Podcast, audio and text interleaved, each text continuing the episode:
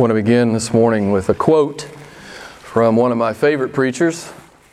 You wouldn't have to guess, you wouldn't need over two guesses to know who that might be. Um, Dr. John MacArthur. I'm going to hate it when the Lord takes him. Um, he's getting up there. What a great expositor, what a great servant of God. He says this The course and the quality of our lives are determined much more by our decisions than by our circumstances. So I want you to think about that. I think it's true. I think we all know it's true. If we've lived 15 minutes, we know it's true. Let me read it again. The course and the quality of our lives are determined much more by our decisions than by our circumstances. You don't have to look very far in the Bible to confirm this. We can go to Adam and Eve. Now, their decision to not believe, trust, and obey God affected the course of human history. We could read about Noah he decided to believe, trust, and obey God. He saved his family and his progeny. You guys remember Kadesh Barnea, one of my favorite stories in the Bible. They decided not to believe, trust, and obey God. They didn't believe God was God enough to give them what He had promised. They spent 40 years in the wilderness and died there. Another one of my favorite accounts is the account of Gideon. He decided to believe, trust, and obey God. And outnumbered 450 to 1, he and his men handled the occupying army. I could cite endless examples in Scripture to support the fact that our decisions, particularly for or against God, have much more to do with the course and quality of our lives than do our temporal circumstances. It's just true isn't it? I know you hear it just like I do. It's a pretty much universal pastime for human beings to always be complaining. Now, I know none of you complain. I complain sometimes, don't I, baby? Just every once in a while. But it is, a, it is the universal pastime of humanity to complain about our circumstances. Of course, we read a David Paul Tripp, or is it Paul David Tripp? I think it's Paul David Tripp. Um, we've been reading his book, and he, of course, you know what he calls complaining? Anti praise. if you can get that in your mind, it's helpful. Complaining is anti praise. I love that comment that he made. The undeniable fact is, to a very large degree, our circumstances are quite often a direct result of our decision against God or simply never factoring him into the decision making process. Regarding the deplorable state of mankind in the world, humanity in rebelling against God, in a word, started the snowball down the hill, right? And then we complain about all the pain and suffering we caused. Now, you don't have to read very far. You just get into thir- the third chapter of the Bible and you realize why we don't live in paradise anymore. Why do we not live in paradise anymore? It's you and it's me. It's our forebears. We're all guilty, Romans chapter 5 says. We're all guilty. In the fall, I do grow weary, and I hear it a lot as a pastor over the years people blaming God for the consequences of their own decisions. I've heard this many, many times. Beyond being boring, uninteresting, and wrong, it's slander. It's slander to blame God.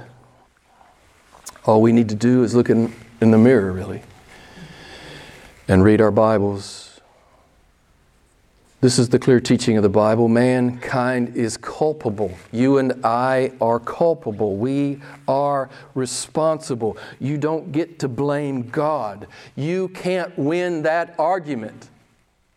You won't win that argument. God has always offered rebellious man a decision. He puts this decision before his Old Testament people. Listen, Deuteronomy 30 19 I've set before you life and death, blessing and curse. So choose life in order that you might live. Joshua 24, 14 and 15. Therefore, fear the Lord and serve him in sincerity and truth. If it is disagreeable in your sight to serve the Lord, choose for yourself today what gods you will serve.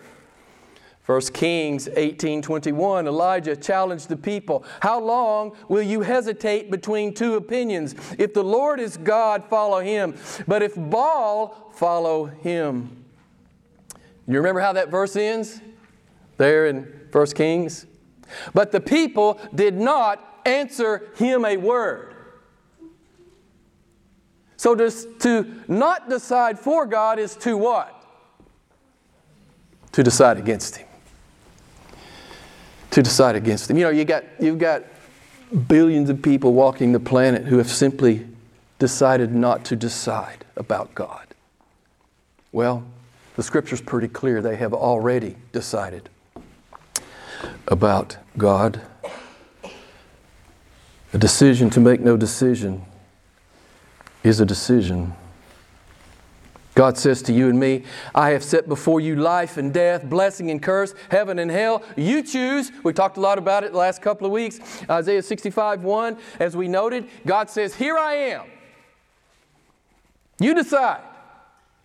It's your call. Here I am. Nobody gets to say I couldn't find you. Nobody gets to say I could I didn't know you were there. Nobody gets to say that. Ezekiel 33 11. God says this I take no pleasure in the death of the wicked. Turn back from your evil ways. Why then should you die? So you have, God has put the decision in front of us, right? He has put the decision in front of His creatures. In continuing to study Hebrews 11, not only does this great chapter define and illustrate genuine biblical saving faith, there is a progression of faith that overlays the chapter. And I want to talk about that just for a few minutes. Again, in review, verse 1, God defines biblical faith as the substance of things hoped for, the evidence of things not seen. I'm reading from the New American standard, and we synthesize that down to its essential elements. God is the substance of things hoped for. God is the evidence of things not seen. I do not have faith in my faith.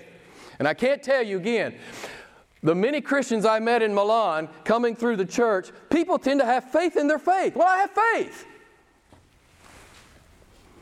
And it's like that, that's as far as they can go. They can't talk anymore. We don't have faith in our faith. We have faith in our God. Of course, verse 6, the verse God used to change my life, tells us that without faith it is impossible, impossible to please God. We, we must not only believe that He is, we must believe He's a rewarder. And if you don't believe He's a rewarder, you'll never live out your Christianity. You'll fold in the world. You'll be afraid. You'll be intimidated. You've got to believe your God is faithful. Your God is competent. Your God is a promise keeper. Your God will show up when you take a risk for Him in the world. You won't take a risk for Him in the world if you don't believe He's good. You won't. You won't do it.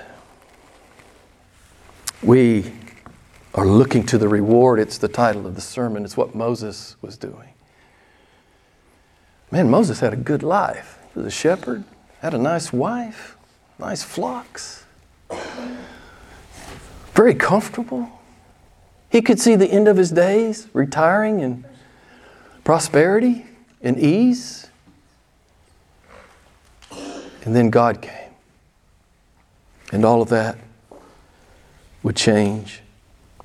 So we see this progression of faith uh, laying over the chapter, and I just want to pick up here this first progression that we see. We talked about it several weeks ago that, that God's Word initiates faith in the life of the true believer. It's always God and God's Word. He warned Noah. Noah built the ark. He called Abraham. Abraham went out not knowing where he was going. He promised Sarah. Sarah conceived Isaac, the child of promise.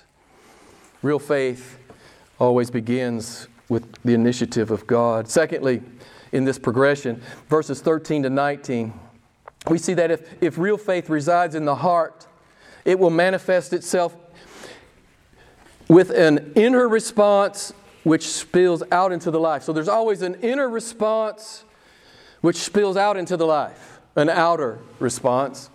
We saw that in the text. Noah's inner response was reverence. It's right there in verse 7, and he built that ark. Abraham's inner response was radical trust. It's seen in his actions. He left Ur, not knowing where he was going. By Sarah's inner response of faith, she received the ability to conceive. So there's always an inner response to God's call, to the Word of God, and then we work it out. Work out your faith with fear and trembling. Amen? For it is God who is at work in you. Amen? It's God's initiative. He gets the glory. You don't get to brag, and neither do I. If you weren't here last night, you missed a really good sermon. You missed a really good sermon about these things. Hebrews 11 16. I just have to throw this in there because I love it.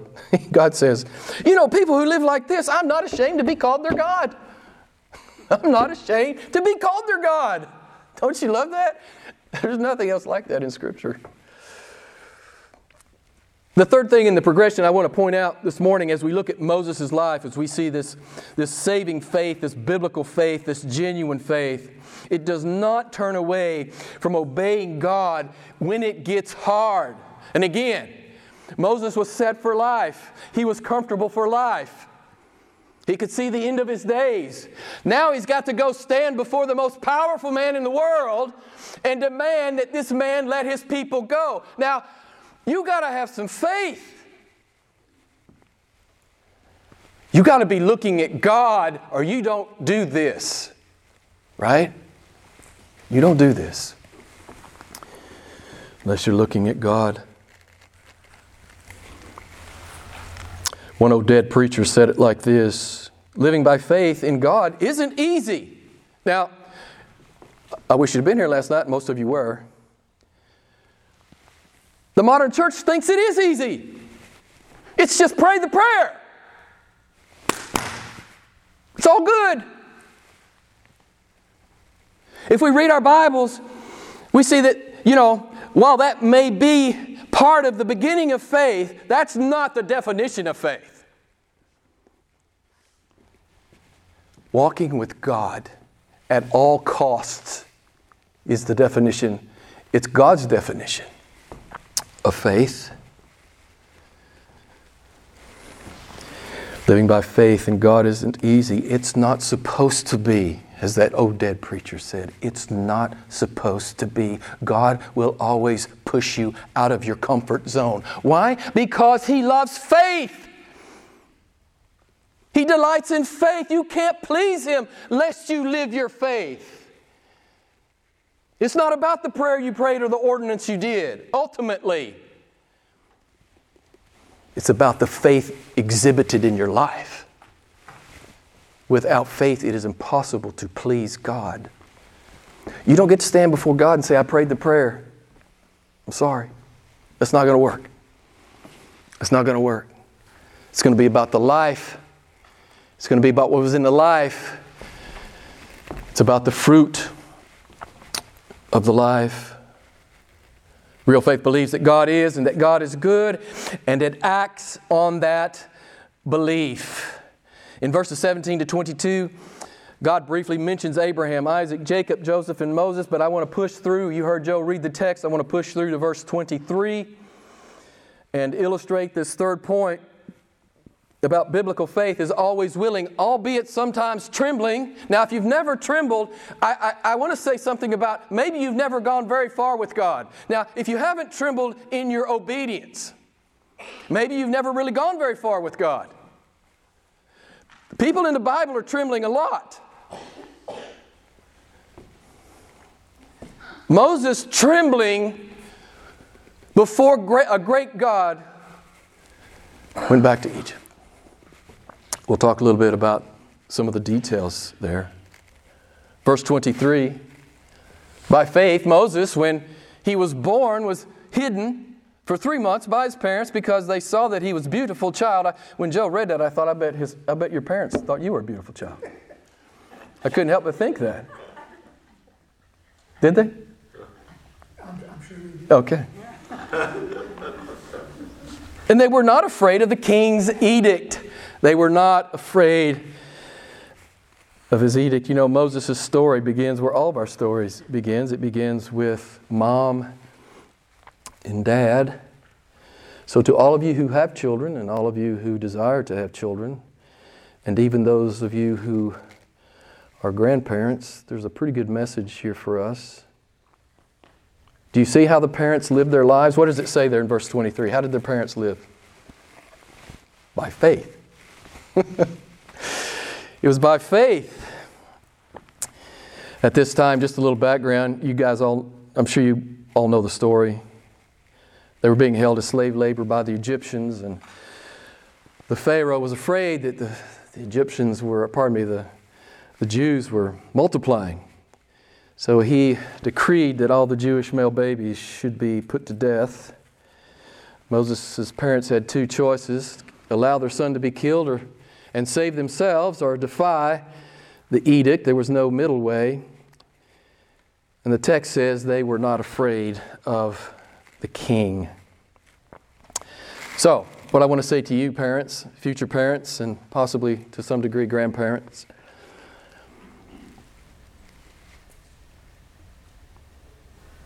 what does your life say to your kids?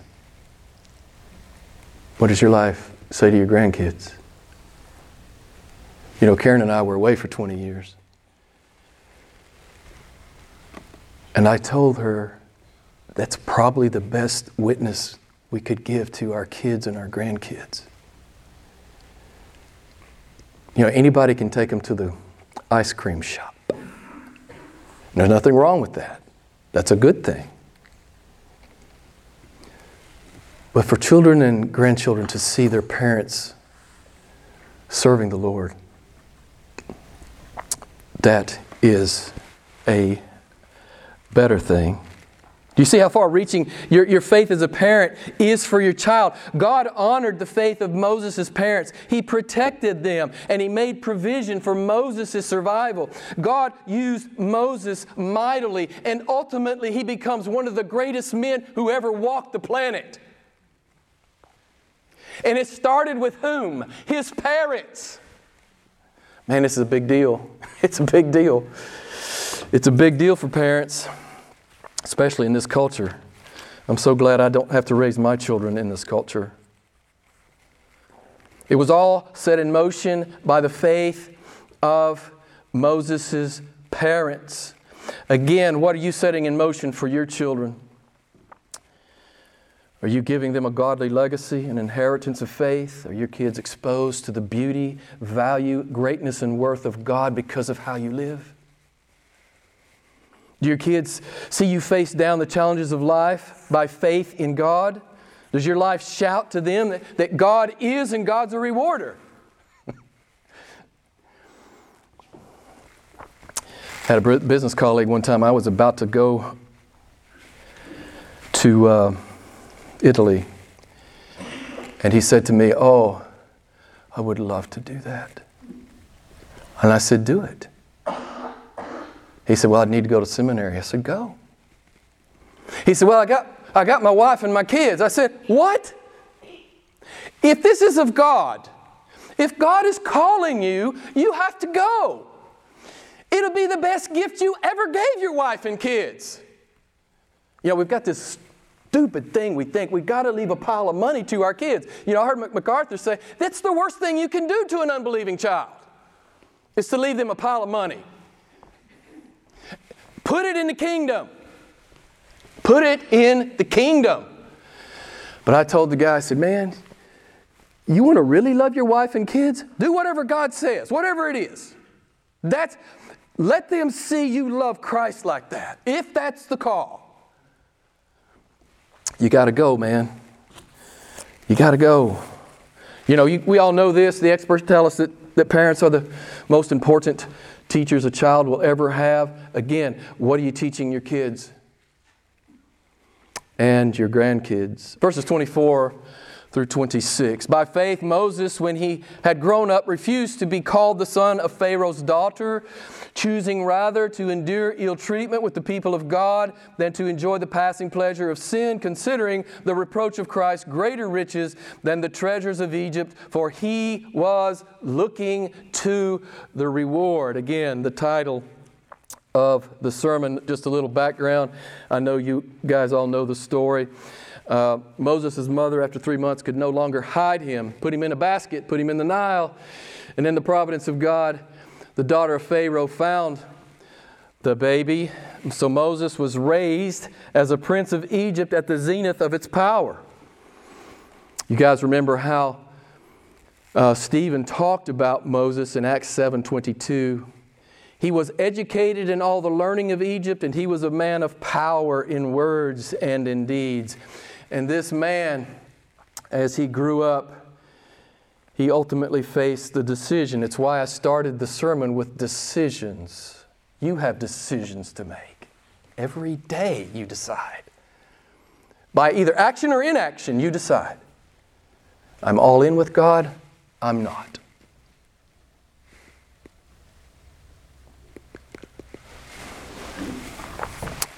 Moses faced this decision to align himself with the wealth, power, prestige, comfort, and luxury of Egypt, or to align himself with God and the people of God. Same decision you and I have to make. Do I preeminently desire God above all things, or is He peripheral? And I always make the point with you if God's peripheral, you're in big trouble because He's insulted. He cannot be peripheral, it's not real if He's peripheral. It's religion. And by and large, God's pretty clear I hate religion, lest it's real, which is a heart wholly in love with Him.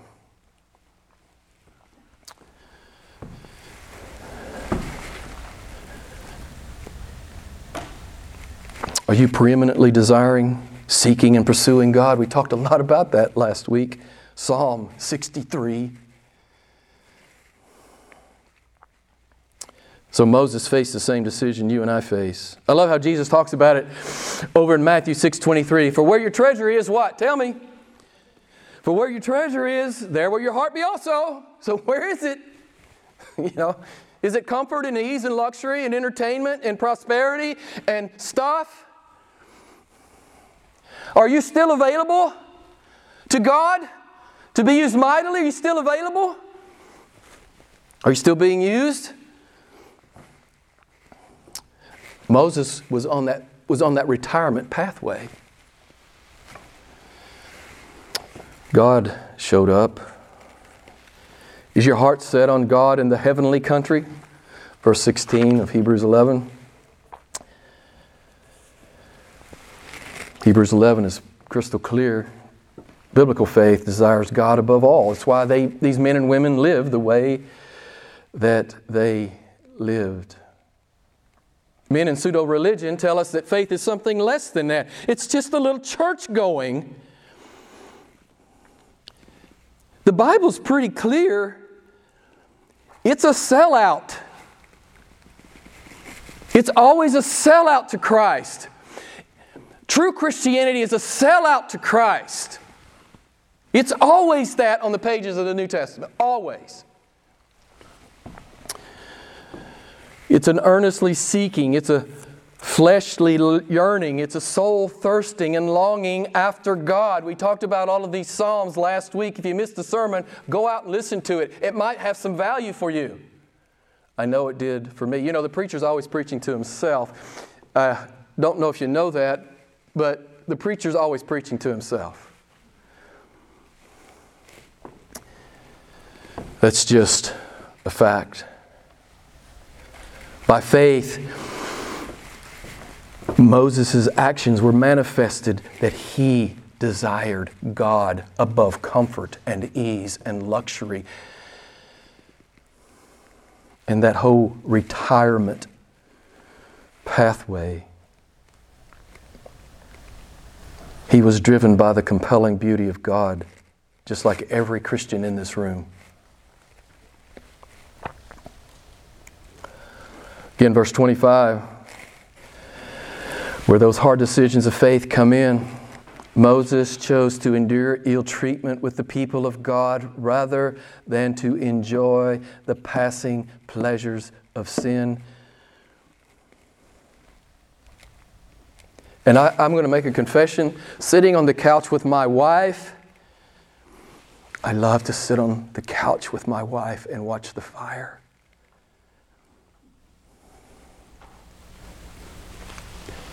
If I love it too much, it's a sin. If I won't forsake that, it's a sin. If I'm holding it in the right place in my heart, it's a beautiful thing. I have a wonderful wife, and we love each other, and we just like to be together. And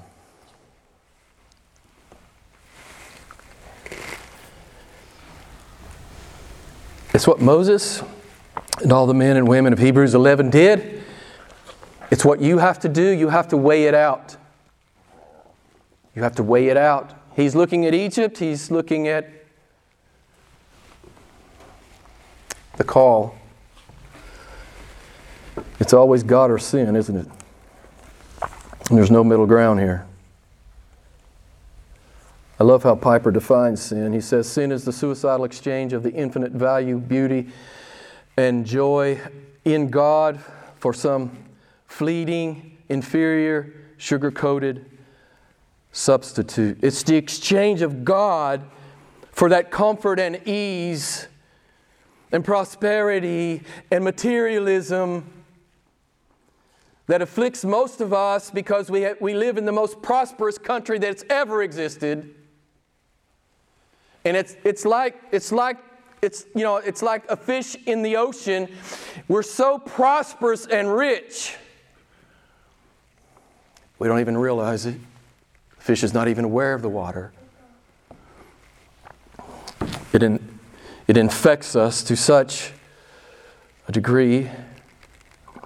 Sin is pleasurable but it's fleeting. It's inferior to the pleasure that, that god gives and by his life, Moses I, I choose infinite, eternal beauty, value, and worth. I, I choose God. Over the passing pleasure of sin, even if it's sitting on the couch with my wife, loving it too much.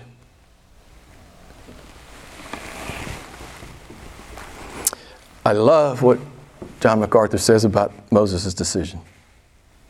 From a worldly perspective, Moses was sacrificing everything for nothing. But from a spiritual perspective, he was sacrificing nothing for everything, right? right? This is how Christians think. This is how born again believers think. This is how we process life. This is how we process the call. We sacrifice nothing to go with God. Nothing. Again, verses 26, verse 26 punctuates what we talked about last week. You know, this, this, this, this preeminent desire for God. Above all, he says, there, there in verse 26, it says, He considered the reproach of Jesus greater riches than the treasures of Egypt.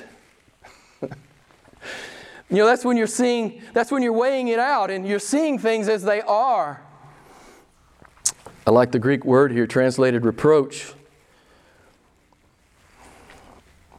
It connotes abuse and scorn and insult and suffering and disgrace. This is the call. All of us will be, all who walk with Christ will be persecuted to one degree or another. It's just, well, it's what the Bible says. And if you're dodging that, you need to talk to the Lord about it. Why are you dodging what the Lord says will be an integral part of your life as one of my disciples? Why are you dodging it? And I'm just going to confess there's a few things in my life I'm dodging. I got work to do myself. How would Moses ever come to the conclusion that the reproach, abuse, insult, and suffering of Christ was greater riches than the treasures of heaven? He was looking at God.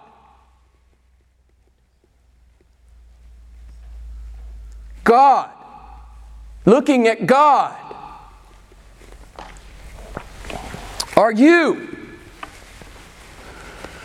Moses believed that God is and that God is good. Do you? It's Psalm 63 1 we talked about last week. My soul thirsts for you, my flesh yearns for you, God. Is this true of you? And we saw last week Psalm 63 3 because of your loving kindness, because your loving kindness is better than life, I give myself away to the discipleship, to following the Lord. We keep seeing this over and over again in Hebrews 11. These men and women look past this life and into the next. They were captivated by the spectacular magnificence of God, and He fueled their lives. Can I, can I share another thing I've learned on my path? Uh, my, my, my missions professor in seminary, he'd been a missionary in Brazil for quite some time. And he said, You know, I went down there because I love the Brazilian people. I love them. You remember this? Did you did he tell did you t- say this tell you this story? He said after about a year I didn't love any of them. And God taught me God has to be loved first. And only if I love God first can the rest pour out of me and be of any value at all. I love that story. I love his candor, his transparency. It's true. You are no good to the kingdom unless you are sold out first to God. I mean, you're just, you're just playing around the margins, right?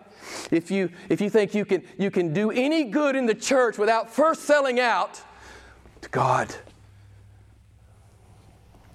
you're just nibbling at the margins. Moses' life said, I love this beautiful God. I don't care what it looks like. I don't care what it costs. I'm going to obey him. I'm going to believe him. I'm going to trust him.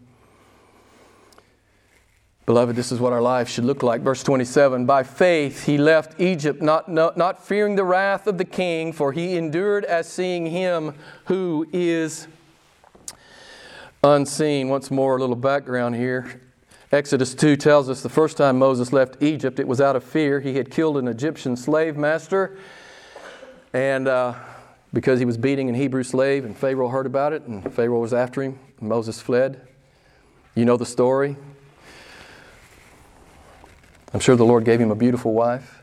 He married her, settled down. Life was good. Life was good. God came. And it got better. right? It got better. You think Moses regrets anything? You think he regrets one thing? You think Stephen regrets being stoned to death? You think any martyr down through the history of the church regrets it? Or do they glow? You know, do they shine like the sun before their Savior? Thankful for the honor to be used up for God. You know, if you read those chapters there in Exodus chapter 3 and 4, Moses struggled mightily with the call of God. Some of you can relate. It's the common experience of all who encounter God. Obviously, common, a common sense life is just a lot safer. It's a lot more manageable.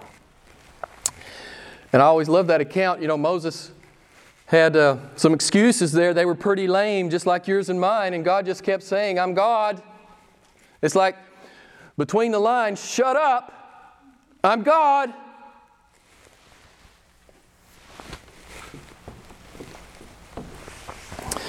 Moses believed it. And he obeyed God with an irrepressible anticipation. He was looking to the reward. now, I know some people are too spiritual to look at the reward. They're just too spiritual, not interested in reward. It's not about that. I am too spiritual for that. I'm too pious. I think that's a backhanded slap at God. God says, I reward my people. And then he says in Hebrews 11, 6, I am a rewarder. If you come to me and for me and after me, I am a rewarder. Obviously, God is enough. hey, I'm just, I'm just teaching the Bible here. If I'm wrong, tell me, I'll change my sermon. I'll change it. Moses got it, he believed it. What does a man do when he genuinely believes that God is God and God is good and he's looking at the reward? He's poured out. He's poured out. I don't think any of us are going to get are going to stand before the glorified Christ and think, "Man, I wish I hadn't given so much." I wish I hadn't, you know, done X, Y, Z because that was so costly to me in a temporal sense. It's not going to happen. I know what's going to happen with me. I fear, unless God does something, inter, uh, something supernatural, I'm just going to be, man, why didn't I completely pour myself out? I'm sure it's going to be a head slap for me. I don't know. He may be gracious. It may not involve a head slap, a self inflicted head slap. So, this decision that Moses made, it's the same one you and I have to make. Do you believe he is who he says he is? Do you believe he's a promise keeping God? Do you believe he's competent? If you do, you will fight through any doubt and you will you, you, will plunge in. I think, I think in, in, uh, in Eugene Peterson's uh, paraphrase, he says they, he, they plunged into obedience. Abraham, it was on Abraham. Abraham plunged into obedience. Are you plunging into obedience? You know what I'm saying? Man, you're going to be dead real soon. You're going to be dead real soon. Are you going to be guilty of plunging into obedience? Man, I want to be guilty of that. I want to be guilty of that. I want God to indict me for plunging into obedience in the courtroom of God. And I want to be guilty. I want to be guilty. There's something about this Greek word here, about him leaving, um, about him leaving Egypt. It's more than physically leaving. It's a forsaking. And I think it was in the text that Joe read. It's a forsaking. Turning my back on the world and all the world has to offer, and I'm going with God. It's reminiscent of Peter, Andrew, James, and John in Luke 5 when they left everything and followed Jesus. Why do they do that? Because Psalm 63 3, as I've already mentioned, uh, they lived like they lived because God's loving kindness is better than life. It's better than retirement. It's better than a lot of money. It's better than comfort and ease. It's better than sitting on the couch with your wife. As an old man, it's better. How did Moses live like this? He endured as seeing him who is unseen, right? this is Christianity. We live by seeing him who is unseen. He's our, he's our juice, he's our fuel, he's our motivation. seeing Him who is unseen.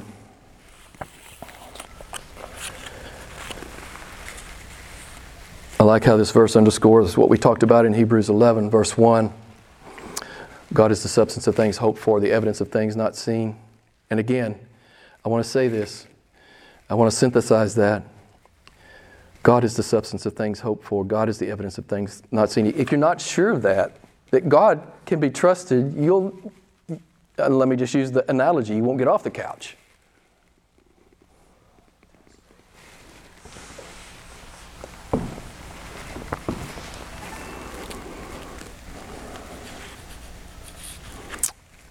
He is our fuel. Real faith, and I'm closing now. And I'm only going to close once. Real faith is real men and real women in love with the real God.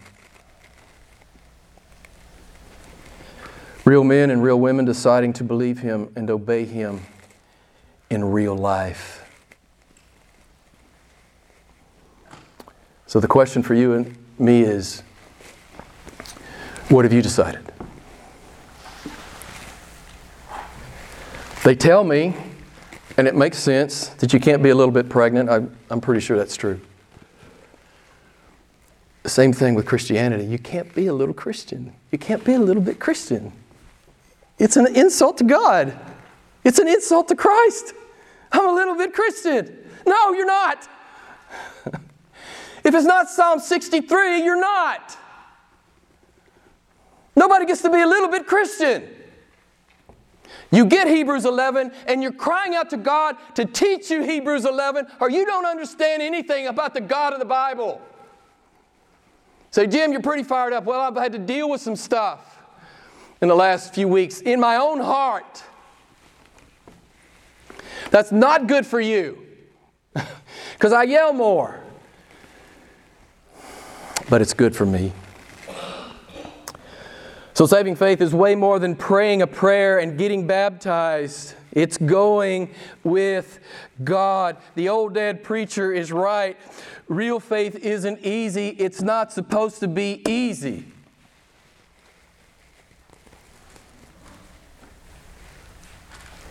Real faith requires a decision that you must consciously make. And then it requires you to act on that decision that you have consciously made.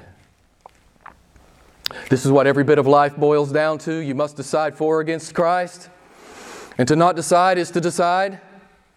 You must decide to receive Him as Lord and Savior or reject Him. Indifference to God is blasphemy. Indifference to God is wickedness. It's evil. We've talked a lot about it. Indifference will take you to hell.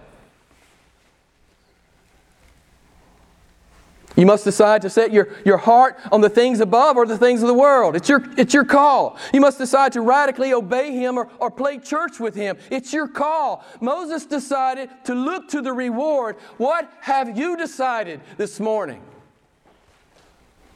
What have you decided? John MacArthur is right. Our decisions in life mean everything. Everything. For time and eternity. And here's God's invitation Deuteronomy 30 19. I have set before you life and death, blessing and curse. So choose life in order that you may live. Let's pray together.